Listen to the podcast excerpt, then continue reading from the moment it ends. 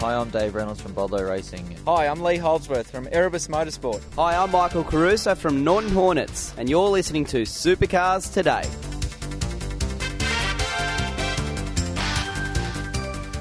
It's V8 Supercar News with Craig Ravel on Supercars Today. So, how do you transition from one level of engineering to another in V8 Supercars? Stephen Toadkill explains today. Each week, join the Inside Motorsport team as they look at all the news from across Australia and around the world. This year in Formula 3, I think is a fantastic environment for me to be doing that. However, I believe for myself, uh, a sustainable career in tin tops such as V8 Supercars in Australia is where I see myself. Second crack at the Australian title since we've been back and a bit unlucky the first time, but we end up with a win there at Speedway City uh, two weeks ago. Inside Motorsport broadcast on community radio and online at sportradio.com.au.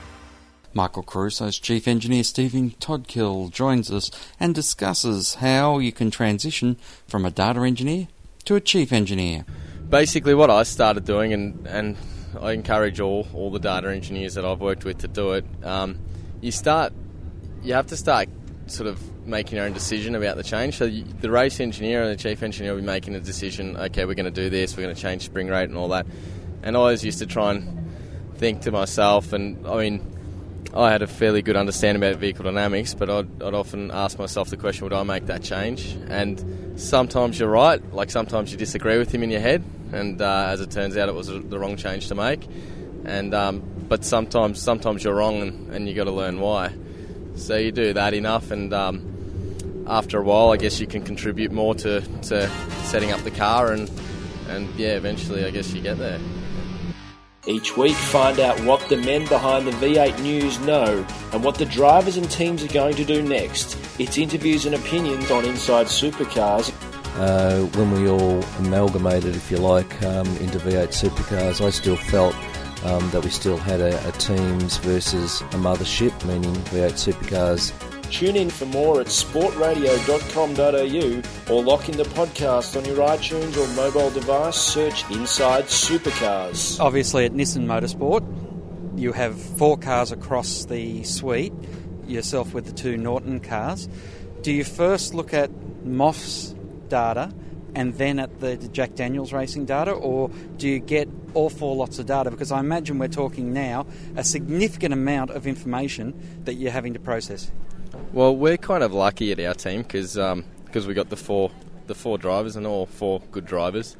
Um, our, the way our system's set up is we we do get everybody's everybody's data. We got access to, to everybody's almost instantaneously. So we uh, basically normally just pick whoever's fastest to look at or who's second fastest, um, and you also do stuff like if there's if you know there's a driver on a similar set of tyres to you, his data is more relevant than one that's put greens on or one that's you know on really old tyres. So you'll look at you'll look at that more, and it is it is a bit of an art picking picking what lap to compare to and what to compare to. So um, Todd and Michael are fairly different in what they like in setup. So we generally don't don't really go down their path too much, and they don't really go down our path too much. Um, Moff and Michael are probably more the, mo- the most similar in the team, um, and Rick sort of Rick sort of drives a bit of a bit of every setup depending on depending on the track.